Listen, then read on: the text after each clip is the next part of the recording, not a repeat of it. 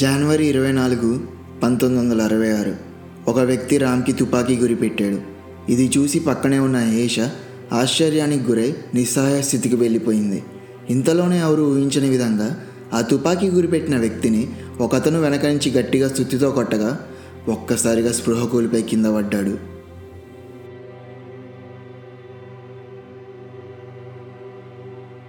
ఇక అసలు కథలోకి వెళ్తే 27 సంవత్సరాల క్రితం సెప్టెంబర్ 1, 1939 జర్మనీ పోలాండ్ మీదకు యుద్ధం ప్రకటించింది. ఇది గమనించిన ఇంగ్లాండ్ ప్రజలు రెండోసారి మరొక ప్రపంచ యుద్ధం మొదలవబోతుంది అని భయానికి గురయ్యారు. ఇంకా యుద్ధం మొదలవబోతుంది అనగానే అక్కడ కేంబ్రిడ్జ్లో ఉన్న ఆర్యవీర్ తిరిగి భారతదేశానికి పయనమయ్యారు. ఆర్యవీర్ గుజరాత్లోని ఒక పెద్ద వజ్రాల వ్యాపారవేత్త అయిన బ్రహ్మవీర్ దేవకిల సుపుత్రుడు. బ్రహ్మవీర్ ఒక పెద్ద వజ్రాల వ్యాపారవేత్తనే కాదు, అతను గాంధీ నెహ్రూలతో పాటు గొప్ప స్వాతంత్ర సమరయోధుడు. ఆర్యవీర్ తన బాల్యాన్ని గుజరాత్లో గడిపి పై చదువులకు ఇంగ్లాండ్లోని కేంబ్రిడ్జ్ యూనివర్సిటీకి కొనసాగాడు. ఆర్యవీర్ అక్కడ బీఎస్సీలో ఫిజిక్స్ని ఎంచుకుని అది పూర్తయిన తర్వాత అక్కడే మాస్టర్స్లో కాస్మిక్ రేడియేషన్ ఎంచుకున్నారు. మరో 2 సంవత్సరాల తర్వాత తన మాస్టర్స్ని పూర్తి చేసుకొని మళ్ళీ కాస్మిక్ రేడియేషన్ మీదే పిహెచ్డీలో చేరి పెద్ద శాస్త్రవేత్త అయిన నీల్స్ బోర్తో తన రీసెర్చ్ వర్క్ను మొదలుపెట్టారు. ఇంకా తను సొంతంగా ఎలక్ట్రాన్ పాజిట్రాన్ స్కాటరింగ్ అనే అంశం మీద ఒక రీసెర్చ్ పేపర్ కూడా రాశారు. ఇక ఆర్యవీర్ భారతదేశానికి తిరిగి వచ్చిన తర్వాత తన తండ్రి బ్రహ్మవీర్ వ్యాపారం చూసుకోవడానికి రమ్మన్నారు, కానీ అతను దానికి నిరాకరించి ఇండియన్ ఇన్స్టిట్యూట్ ఆఫ్ సైన్స్లో ప్రొఫెసర్గా చేరారు. అది ఆనాటికి నోబెల్ గ్రహీత అయిన సార్ సివి రామన్ గారు డైరెక్టర్గా పనిచేస్తున్నారు. అక్కడ ఆర్యవీర్ ప్రొఫెసర్గా జాయిన్ అయిన కొన్ని రోజుల తర్వాత ఆక్స్ఫర్డ్ యూనివర్సిటీలో కాస్మిక్ రేడియేషన్ని పూర్తి చేసిన అనిరుద్ధ తను కూడా 2వ ప్రపంచ యుద్ధం వల్ల భారతదేశానికి తిరిగి వచ్చి ఇక్కడే ఇండియన్ ఇన్స్టిట్యూట్ ఆఫ్ సైన్స్లో ప్రొఫెసర్గా చేరారు. అక్కడ వాళ్ళిద్దరూ చేరిన కొన్ని రోజులకు ప్రాణమిత్రులుగా మారి వాళ్ళకి తెలిసిన విద్యను పరస్పరంగా పంచుకున్నారు. కొన్ని రోజుల తర్వాత ఆర్యవీర్ ఇన్స్టిట్యూట్లో సరైన వసతులు లేక రీసెర్చ్ ల్యాబ్ పెట్టాలని అనుకున్నారు, కానీ అప్పటికే మన దేశం బ్రిటిష్ పరిపాలనలో ఉండి కాంగ్రెస్ పార్టీ రీసెర్చ్ ల్యాబ్ పెట్టడానికి సరైన నిధులు కేటాయించలేకపోయింది. ఇక ఆర్యవీర్ ఆగస్టు 19, 1943 ఆనాటి టాటా చైర్మన్ అయిన జేఆర్డి టాటాకి మన దేశంలో సరైన వసతులు లేక నిధులు లేక ఇవి మన దేశ అభివృద్ధికి ఆటంకం కలిగిస్తుంది అని ఒక లేఖ రాశారు. ఇక 1 సంవత్సరం తర్వాత సెప్టెంబర్ 2, 1944 జేఆర్డి టాటా ఆర్యవీర్ని ప్రోత్సహిస్తూ రీసెర్చ్ ల్యాబ్ పెట్టడానికి సరిపడా నిధులు ఇస్తామని తన రీసెర్చ్ ప్రపోజల్ని పంపమని అడుగుతారు. ఒక 12 రోజుల తర్వాత ఆర్యవీర్ రీసెర్చ్ ప్రపోజల్ పంపుతూ చివర్లో ఇలా అన్నారు: మన దేశంలో న్యూక్లియర్ ఎనర్జీ విజయవంతంగా మొదలుపెట్టినప్పుడు కొన్ని దశాబ్దాల తర్వాత మనం ఏ దేశం మీద ఆధారపడాల్సిన అవసరం ఉండదు. మన సొంతంగా మన దేశ అభివృద్ధి మనమే పెంచవచ్చు. న్యూక్లియర్ ఎనర్జీ రీసెర్చ్ పెట్టడం వలన మన దేశానికి వ్యవసాయ రంగం, విద్యుత్ ఉత్పత్తి, పారిశ్రామిక అభివృద్ధి వంటి పనులు చాలా సులువుగా చేసేయచ్చు. 6 సంవత్సరాల తర్వాత 2వ ప్రపంచ యుద్ధం ముగిసింది.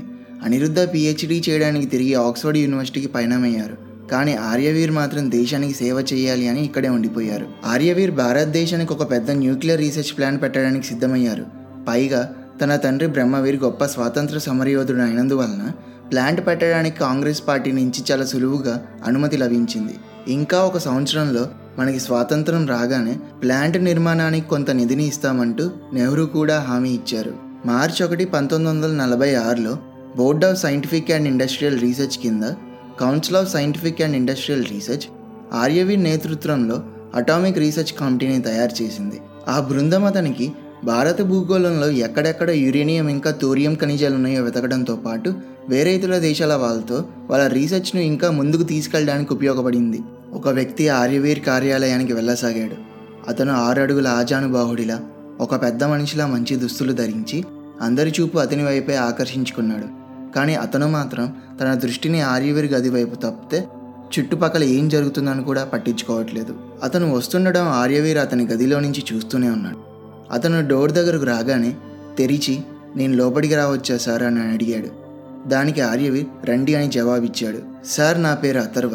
నేను ఈ మధ్యనే యూనివర్సిటీ ఆఫ్ వర్జీనియాలో న్యూక్లియర్ ఇంజనీరింగ్ మీద మాస్టర్స్ చేసి పిహెచ్డీ చేద్దామని అనుకున్నాను, కానీ ఇంతలో ఇక్కడ ఒక న్యూక్లియర్ రీసెర్చ్ ప్లాంట్ పెట్టారని విని నేను దేశానికి కొంత సేవ చేయడానికి వచ్చాను." ఆర్యవీర్ అతని మాటలోని గంభీరం, ముఖంలోని తేజస్కి ఆకర్షితుడై "తప్పకుండా, మీలాంటి వాళ్ళు ఈ దేశానికి ఇప్పుడు ఎంతో అవసరం" అంటూ ఆర్యవీర్ అథర్వాకి ఉద్యోగం ఇచ్చారు. ఆగస్టు 15, 1947 భారతదేశం బ్రిటిష్ వాళ్ళ నుంచి స్వాతంత్రం పొందింది. కానీ దురదృష్టవశాత్తు మనకి స్వాతంత్రం వచ్చే ఒక రోజు ముందే మన దేశం రెండు భాగాలుగా విడిపోయింది. ఈ స్థితిలో ముస్లిమ్స్ అందరూ పాకిస్తాన్కి వెళ్ళసాగారు. దీనివల్ల ఆర్యవీర్ కింద పనిచేసే కొంతమంది ముస్లిం శాస్త్రవేత్తలు కూడా పాకిస్తాన్కి పయనమయ్యారు. దీనితోడు అహ్మద్ నేతృత్వంలో నిర్వహించిన యురేనియం థోరియం ఖనిజాల సేకరణ పని మధ్యలోనే విడక తప్పలేదు. కానీ ఆర్యవీర్ ఈ విషయంపై ఇబ్బంది కలగకుండా వెంటనే దాన్ని అథర్వాకు బాధ్యతలు అప్పగించాడు. భారతదేశానికి స్వాతంత్రం వచ్చిన తర్వాత తన రీసెర్చ్ ప్లాన్కి కొంత నిధులు వస్తే పని ఇంకా తొందరగా ముందుకు సాగుతుందని అనుకున్నాడు. కానీ ఈలోపే దేశానికి ఒక పెద్ద ఇబ్బంది వచ్చి పడింది. మనకు స్వాతంత్రం వచ్చిన జోధ్పూర్, జునాగఢ్ మహమ్మద్ జిన్నా చేతిలో ఉండగా హైదరాబాద్ ఇంకా జమ్మూ అండ్ కాశ్మీర్ మాత్రం ఎటు కాకుండా, అటు భారతదేశంలో కలవకుండా ఇటు పాకిస్తాన్లో కలవకుండా వేరుగా ఉంది. మొహమ్మద్ జిన్నా పాకిస్తాన్ని నిర్మించిన ఒక ముఖ్య వ్యక్తి. ప్రస్తుతం అతను ఆ దేశ గవర్నర్ జనరల్గా హోదా పొందాడు. అసలు జిన్నా తాత గారు గుజరాత్లోని పనేలీ మోతి అనే గ్రామంలో జన్మించాడు. మొదట అతను అనేక వ్యాపారాలు చేసి చివరకు చేపల వ్యాపారం పెట్టాడు. అందులో అతనికి మంచి లాభాలే వచ్చేవి. కానీ అతను హిందూ మతంలో లోహాన కులానికి చెందిన మనిషి. వాళ్ళు శాకాహారులు. ఇక ఇతని మీద కోపంతో అక్కడ లోహాన కులానికి చెందిన పెద్ద మనుషులు అతని ఆ కులం నుంచి బహిష్కరించారు.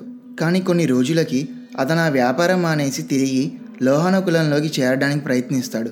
కానీ అక్కడ ఆ పెద్ద మనుషులు ఒప్పుకోక చాలా నీచంగా అవమానిస్తారు. ఈ కోపంతో అతని కుమారుడైన పుంజలాల్ ఠాకూర్ ముస్లిం మతంలోకి మారిపోయి పున్నాభాయ్ జిన్నాగా పేరు మార్చుకొని లాహోర్లో తన భార్యతో జీవితం మొదలుపెట్టాడు. కొన్ని సంవత్సరాలకు మగబిడ్డకు జన్మనిచ్చి అతనికి మొహమ్మద్ జిన్నా అని పేరు పెట్టాడు. మొహమ్మద్ జిన్నా తన బ్యారిస్టర్ చదువును లండన్లో పూర్తి చేసుకొని ముంబై హైకోర్టులో తన ప్రాక్టీస్ని మొదలుపెట్టారు. ఇంకా అక్కడి నుంచి చిన్నగా జాతీయ రాజకీయాల్లో ఆసక్తి చూపుతూ ఇలా దేశ విభజనలో కీలక వ్యక్తిగా మారాడు.